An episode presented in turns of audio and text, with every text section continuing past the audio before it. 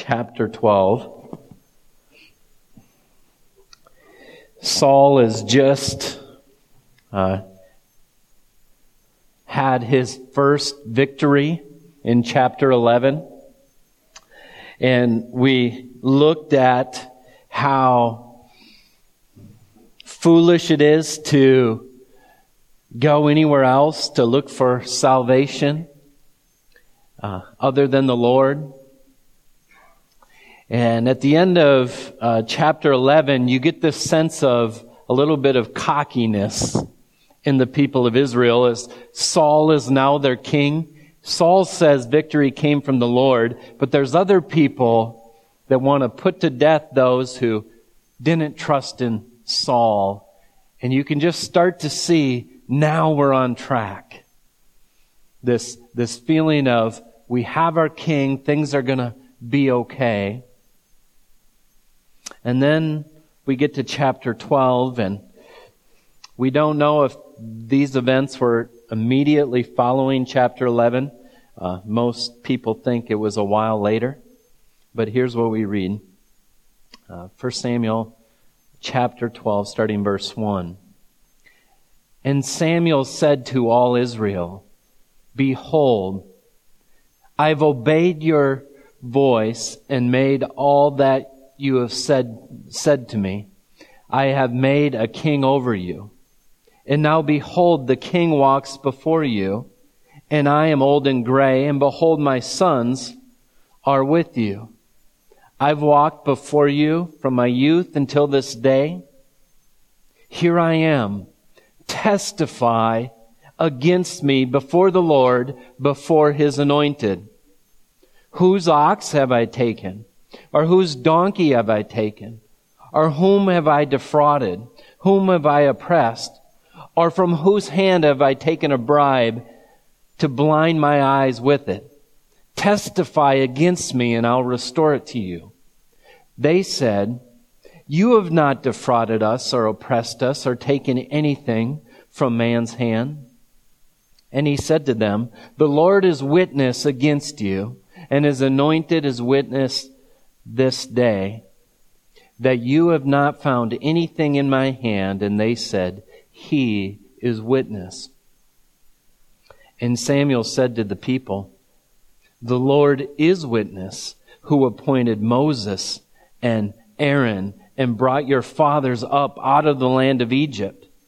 Now therefore stand still that I may plead before the Lord concerning all, or plead with you before the Lord concerning all the righteous deeds the Lord has performed for you and for your fathers.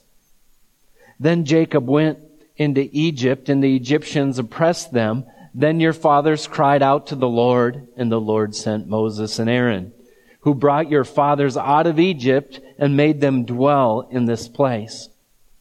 But they forgot the Lord their God. He sold them into the hand of Sisera, commander of the army of Hazor, into the hand of the Philistines, and into the hand of the king of Moab. And they fought against them. And they cried out to the Lord and said, We have sinned because we have forsaken the Lord and have served Baals and the Ashtaroth. But now de- deliver us out of the hand of our enemies that we may serve you. And the Lord sent Jerubbaal and Barak and Jephthah and Samuel and delivered you out of the hand of your enemies on every side and you lived in safety. And when you saw Nahash, the king of the Ammonites, or and when you saw that Nahash, the king of the Ammonites, came against you, you said to me, No, but a king shall reign over us, when the Lord God was your king. And now behold, the king whom you have chosen, for whom you have asked, behold, the Lord has set a king over you. If you will fear the Lord and serve him and obey his voice and not rebel against the commandment our commandment of the Lord. And if both you and the king who reigns over you will follow the Lord, your God, it will be well with you. But if you will not obey the voice of the Lord, but rebel against the commandment of the Lord, then the hand of the Lord will be against you and your king. Now therefore, stand still and see this great thing that the Lord will do before your eyes. It is not wheat harvest, or is it not wheat harvest today? I will call upon the Lord and he will send thunder and rain, and you shall know and see that your wickedness is great, which you have done in the sight of the Lord, and asking yourselves a king. So Samuel called upon the Lord, and the Lord sent thunder that thunder and rain that day, and all the people greatly feared the Lord and Samuel. And all the people said to Samuel, Pray for your servants to the Lord your God, that we may not die, for we have added to all our sins this evil, to ask for, our, for ourselves a king. Samuel said to the people, Do not be afraid. You have done all this evil. Yet do not turn aside from following the Lord, but serve the Lord with all your heart. And do not turn aside after empty things that cannot profit or deliver, for they are empty. For the Lord will not forsake his people for his great name's sake, because it, it has pleased the Lord to make you a people for himself. Moreover, as for me, far be it from me that I should sin against the Lord by ceasing to pray for you, and I'll instruct you in the good and right way. Only fear the Lord and serve him faithfully with all your heart. For consider what the great things he has done for you. But if you still do wickedly, you will be swept away, both you and your king. Well, what we have in this chapter is a culmination of Samuel's ministry. And I don't know what you felt as we read through that, but I hope uh, to share with you key things that stuck out to me that, in a sense, left me a little concerned. Have you ever felt that feeling of uneasiness after a conversation, maybe? Maybe you talked to somebody, someone asked you, did that conversation go well? And you don't really know if it went well or didn't go well, but you just have this lingering feeling of uneasiness. Have you ever felt troubled in your spirit where emotionally you just aren't all together because of a certain conversation? Uh, I can think of one time, I was going to ask Dave if I could share the story, and he's not here, so hopefully he would have said yes. but uh, a year and a half ago or so, Scott and I were at seminary uh, together for a week, and uh, we got word that Dave had become really sick, and they didn't know what was going on at first. They, he was having back problems and he had infection in his spine. Well, one of the first nights we were there, then we got word, we talked to David and Nancy and the doctors thought it was a, a this certain form of blood cancer. And, uh, we kind of wrote down what kind he said it was and Scott's room and our room where we're kind of side by side. I think Laura and Amy were there. And we were both on the internet looking up that form of cancer. Well, what we found out is if you catch it in the first stage, you might have like eight to ten months to live. If you catch it in the later stage, you don't have any time at all. And so you got two young elders sitting here going, what? What are we going to do with, you know, if the Lord takes David? And so then through that week, we just were carrying the, this heaviness, not knowing how our brother is doing. And we knew later in the week that at, at this certain time, they were going to find out for sure what it was, what the diagnosis was. They had to do different tests. And I was uh, doing Nate's wedding rehearsal that night. And so right before the rehearsal started, I saw I had a message from David. And so I really quick went in the bathroom because all day I was feeling this anxiety. And I get this message from David and he's choked up on the other line telling me to call him. Well, I, I figure I don't need to hear anymore. I know what the answer is going to be. All night, really troubled in spirit. Um, and then when we got out, we called Nancy, and David was really sedated, and she said, It's not cancer. now, David is suffering big time, a lot of pain. And I wanted to strangle him in that moment. I'm like, when he gets better, he's in big trouble because here I'm thinking it's the worst news ever because of the message. And thank the Lord that it ended up not being what they thought it was going to be. But that feeling after that message that I had is a little bit of the feeling I get when I read this chapter.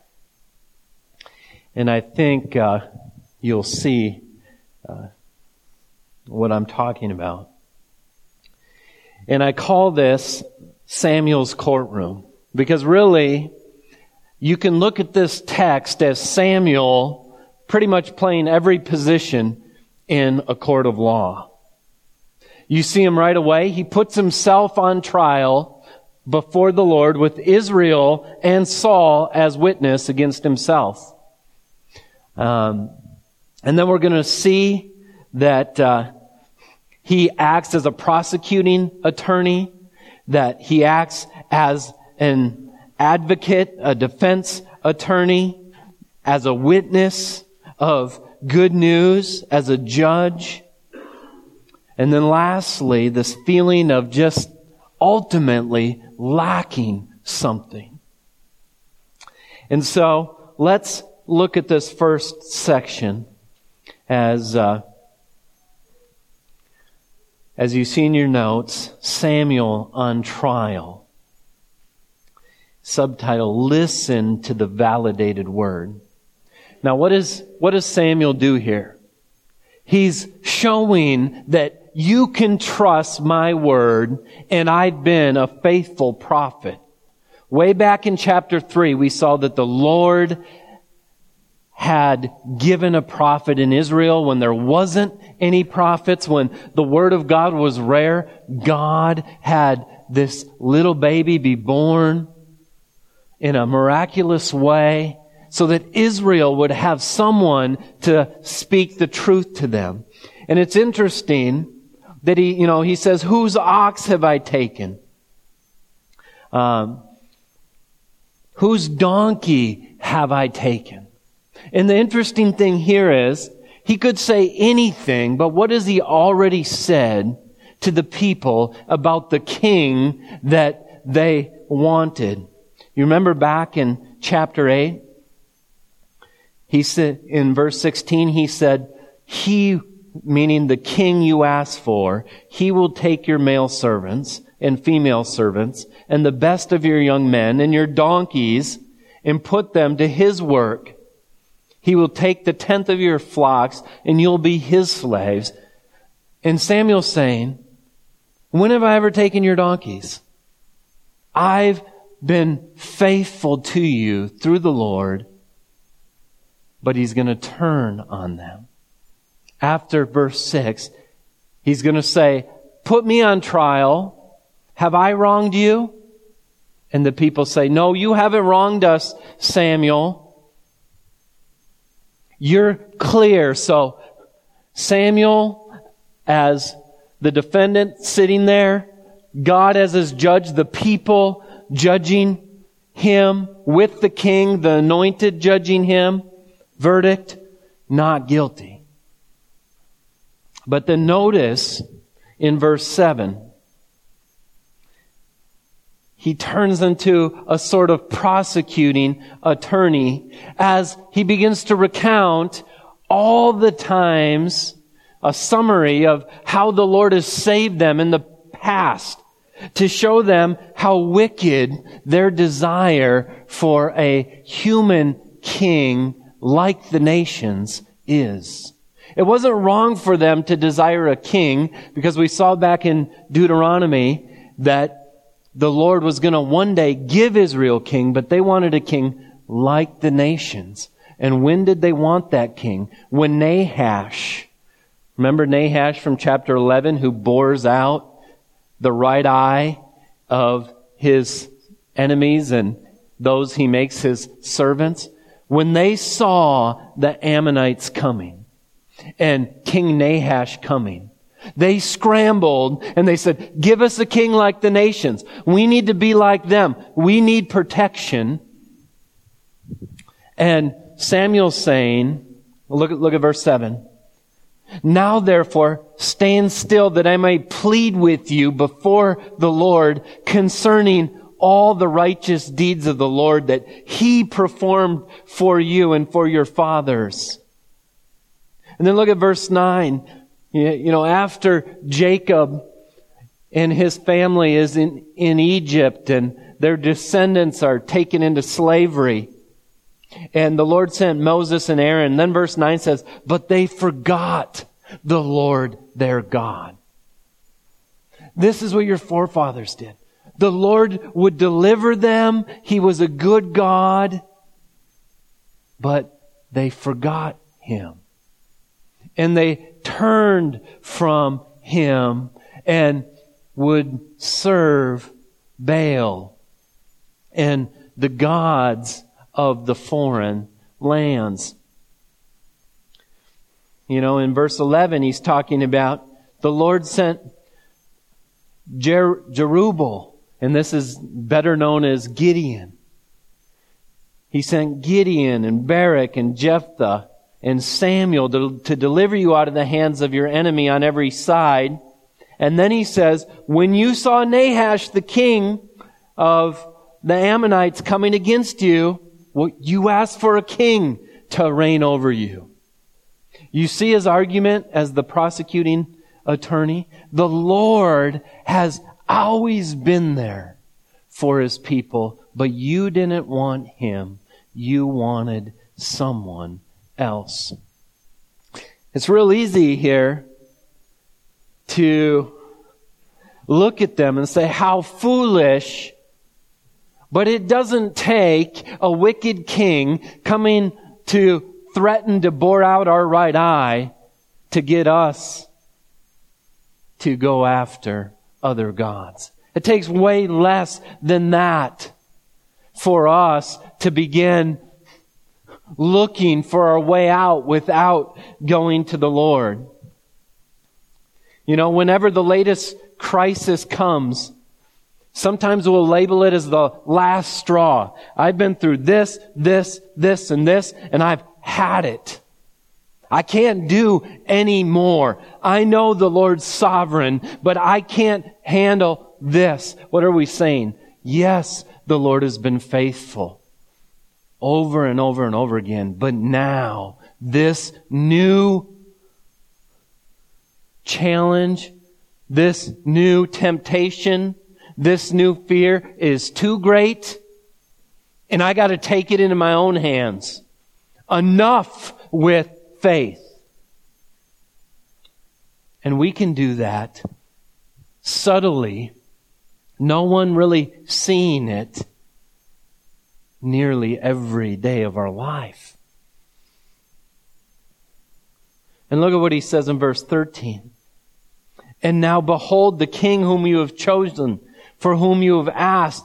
Behold, the Lord has set a king over you. And then he says this, if you will fear the Lord and serve him, obey his voice and not rebel against the commandment of the Lord, and if both you and the king who reigns over you will follow the Lord will God, your God, it'll be well. But if you will not obey the voice of the Lord, but rebel against the commandment of the Lord, then the hand of the Lord will be against you and your king. So what did you just hear there? What do you think the people of Israel just heard there? Do you think they heard good news? Oh, well, if we just follow the Lord and our King follows the Lord, then it'll all be well with us. But if you don't, then this great, mighty God who has power over all of his enemies will take his hand off his enemies and put it on you. You know, it's like, so what are you doing, Samuel? Is this a pep talk? Because it seems like it's kind of good news, but then it really doesn't feel like good news. I mean, what's the chances this works out good? I mean, what does history tell us? A hundred and or 280 years later, in 721, the northern kingdom of Israel is gone. The hand of the Lord wipes them out. And then, less than 500 years later, the southern kingdom, Judah, is in Babylonian, Babylonian captivity.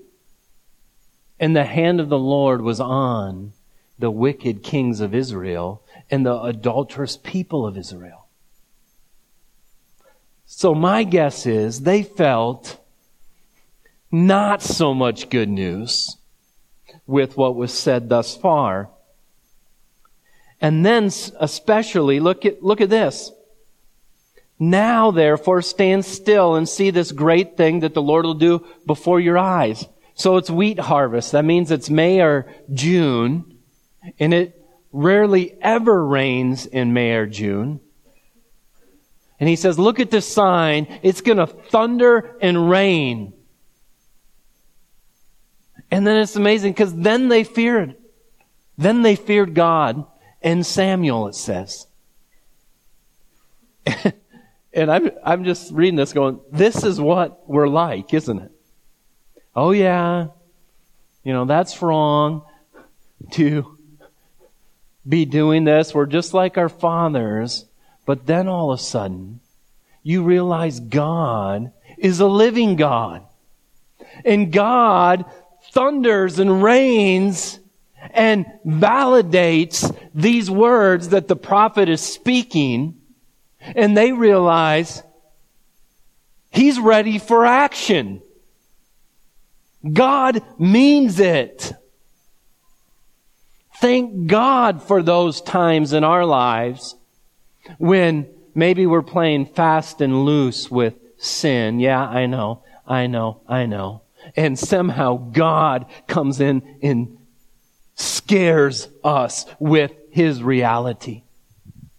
And the devastation that can come from not being with Him. I mean, so most of you know one of the things I like to do, much to my wife's dismay, is chase storms, or at least observe them or spot them from a really safe distance. but there's some guys who are crazy. They'll drive right into a tornado. They'll get right up next to it. And they're seemingly just fearless to this power that's on display of the Almighty. You know, they call it the finger of God. It's like, man, you have no clue. An F5 is nothing. I mean, if he, if he decides to put his finger down, we're all in trouble. he just speaks and the whole world disintegrates and then. But the amazing thing is, there's even a moment of cracking for all of them. You want to know what it is? It's the lightning bolt. See, they're always videotaping, And they're all tough guys, even with the tornado in front of them, till that lightning bolt strikes next to them. And everyone hits the deck.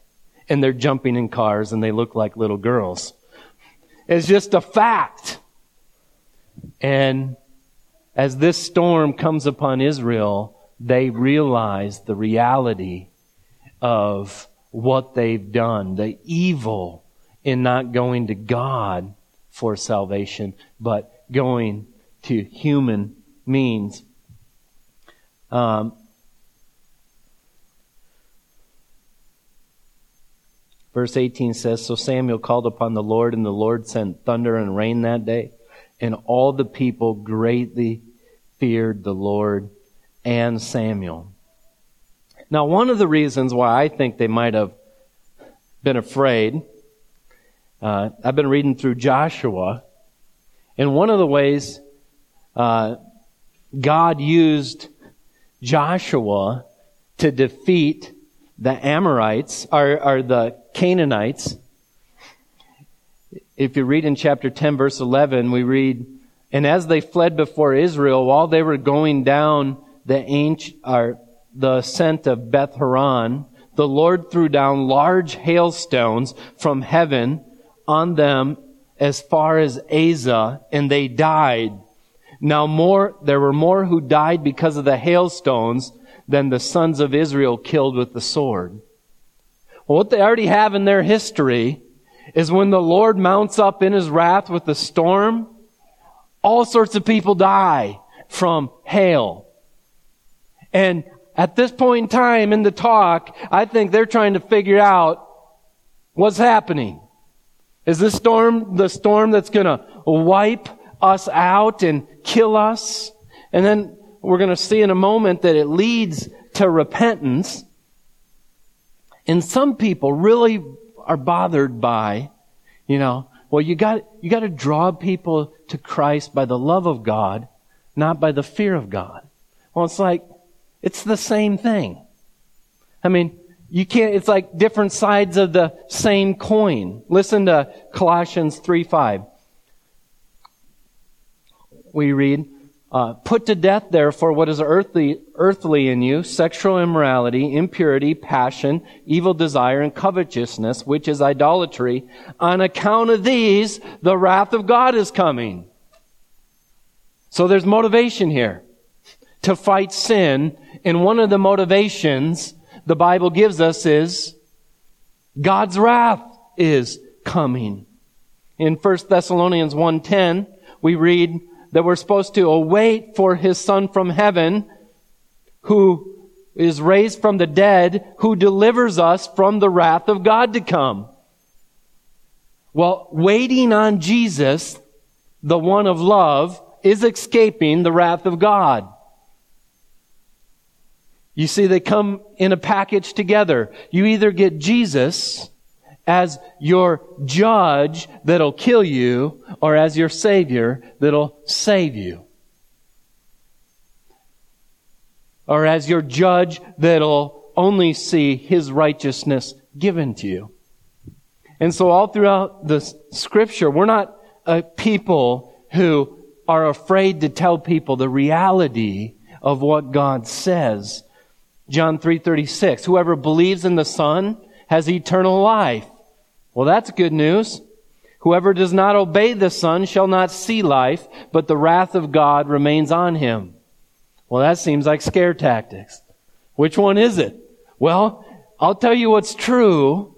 Any sinner that faces God apart from Jesus Christ ought to be afraid beyond what they could ever imagine and any sinner who's trusted in Christ ought to be comforted beyond what they could ever imagine, knowing that that Christ is their Savior.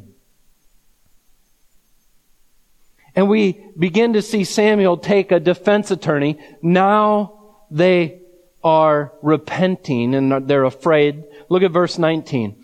And all the people said to Samuel, Pray for your servant to the Lord your God, that we may not die. For we have added to all of our sins this evil to ask for ourselves a king. They had, they're admitting it now. There's a healthy fear of God. There is a recognition of their sin. This isn't the first time they've asked Samuel to pray for them. You remember when the Philistines were about to destroy them in, in chapter 7? And in verse 8, the people come to Samuel and say, Do not cease to cry out to the Lord our God for us, that he may save us from the Philistines. So they view Samuel as this advocate to the Lord. You remember what happened? Samuel prays for them and he sacrifices a lamb. And at the moment he sacrifices the lamb, the Lord thundered against the Philistines. And they were then defeated. And so it's not the first time this has happened. And so they confess their sins. And then look at what he says in verse 20. It's like a good, good news witness in the courtroom here. And Samuel said to the people, Do not be afraid. To which I got really frustrated this week going through this text because earlier he tells them your problem is is you don't fear the Lord. And now they're fearing the Lord and he's saying don't be afraid. Look at what he says. Do not be afraid. You have done all this evil. That's an odd statement. He doesn't say, don't be afraid. You're better than you think you are. He confirms, yeah, you're right. You are as wicked as you're now understanding that you are. And he says, but don't be afraid. You have done all this evil. So there's kind of tension here. And then he says, you, yet, do not turn aside from following the Lord, but serve the Lord with all your heart. And do not turn aside after empty things that cannot profit or deliver, for they are empty. Don't be afraid. Yes, you've done all these things, but, but don't stop with the Lord. Everything else is empty. You know, he's, remember what Jeremiah said to the people of Israel? You committed two evils. You've forsaken the fountain of living water, the one who can fill you up and give you life. And you've hewn out for yourself broken cisterns that can hold no water. That's what Samuel's saying here. Don't go after empty things. Don't be afraid. Trust in the Lord with all your heart. Hope in Him. And I just want to say, why hope though? You've already said if we're wicked, the hand of God is going to be on us. So are you, are you feeling my pain as I'm going through this, trying to figure out which way it is here? Verse 21. Just, if you write in your Bible, circle that verse. This is a verse we ought to tell ourselves every day. Do not turn aside after empty things that cannot profit or deliver for they are empty. We will chase after emptiness so often when the Lord is there for us as Christians.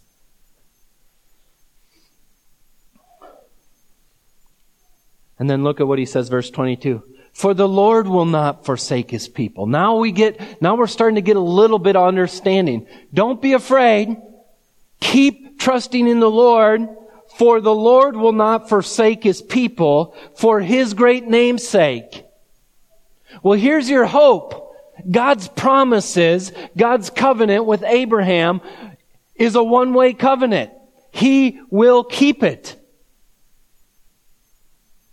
You know, what has he shown them so far in the history account? Yes, that his forefather, their forefathers have been sinful, but that God continues to deliver sinful people.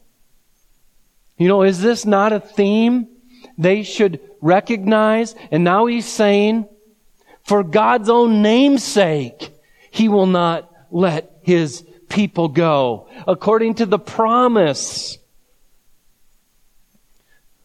You know, this is Ezekiel 36. This is the new covenant promise. Ezekiel 10, Ezekiel 36, Jeremiah 31. These are all texts that are key for you to understand the Bible. They're new covenant texts. Promises about a new covenant. Different than the old covenant. Listen to Ezekiel 36 here. So, what Samuel's saying is, there's hope because the Lord's going to act according to His own name. Ezekiel 36, starting in verse 22, listen to the new covenant. Therefore, say to the house of Israel, thus says the Lord God, it is not for your sake, O house of Israel, I'm about to act, but for the sake of my holy name, which you have profaned among the nations to which you've come. He's saying, I'm not saving you because you were lovely. I'm saving you for my name's sake, which not only weren't you lovely, you profaned my name among the nations. And then he says, I'll vindicate the holiness of my great name, which has been profaned among the nations, which you have profaned among them. And the nations will know that I am the Lord, declares the Lord, when through you I vindicate my holiness before their eyes. And here's what it looks like. I will take you from the nations and gather you from all the countries and bring you into your own land. I will sprinkle clean water on you, and you shall be clean from all your uncleanliness. How are you going to get clean? He's going to give you a bath. And from all your idols I will cleanse you. I will give you a new heart. I'll put a new spirit within you, and I'll remove the heart of stone from your flesh and give you a heart of flesh. And I'll put my spirit within you and cause you to walk in my statutes and be careful to obey my ordinances. He's saying there's going to be a people whom I give a new heart to. It's called the new birth, the spiritual birth Jesus is talking about in John 3. And not only does he give a new heart, but he puts his Holy Spirit in them. And those people, yes, they're still sinful now. And Yes, they're on a trajectory of becoming more like Christ, but it doesn't seem that impressive all the time. But the Spirit of the living God is in them, and all those people will not ultimately turn to other gods. They will dabble and repent and come back, but they will not full fledged like so many in Israel when the Messiah comes reject their God and Savior.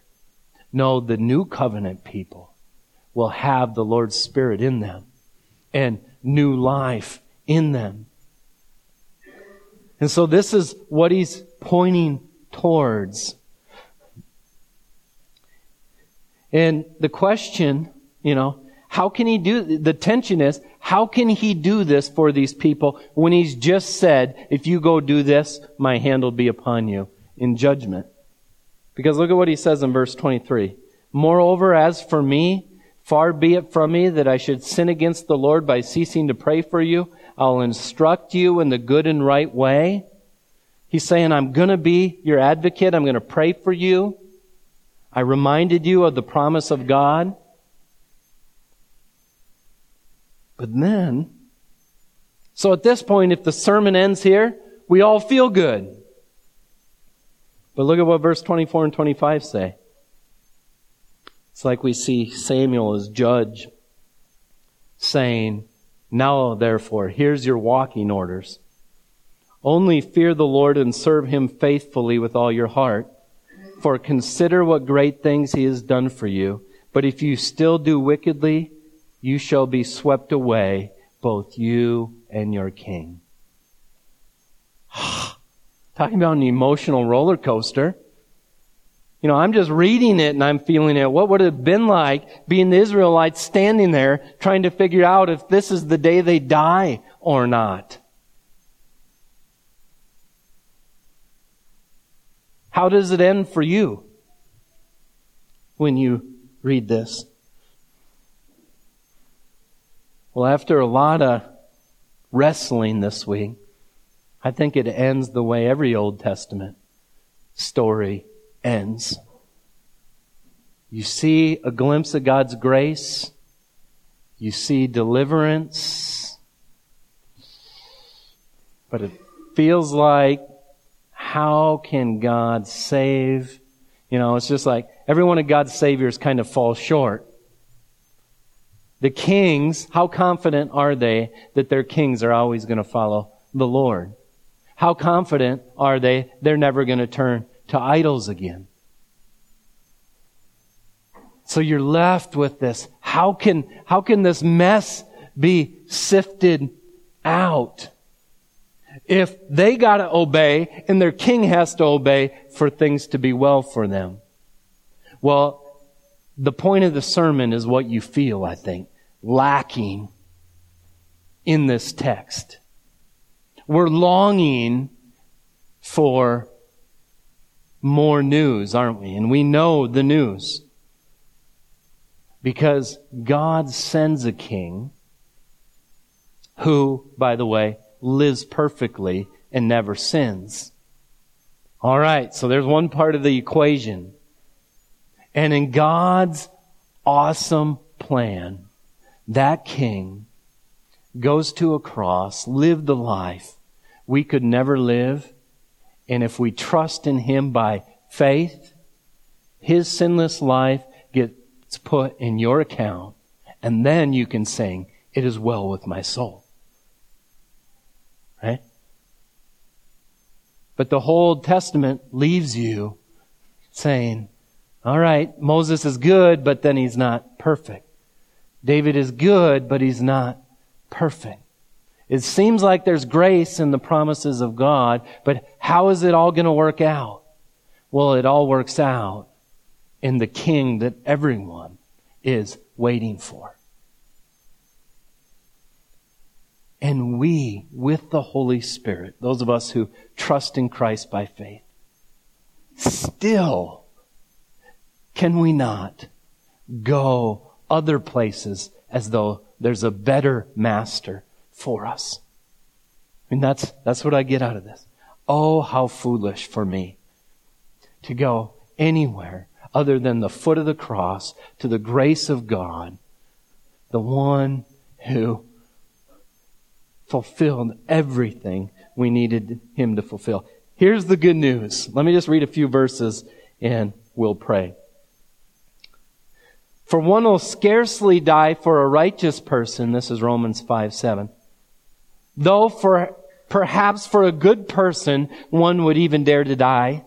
But God shows his love for us in that while we were still sinners, Christ died. Good news, because that's what I, what I am.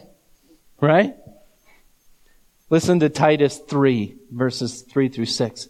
For we ourselves were once foolish, disobedient, led astray, slaves to various passions and pleasures, passing our days in malice and envy, hated by others and hating one another.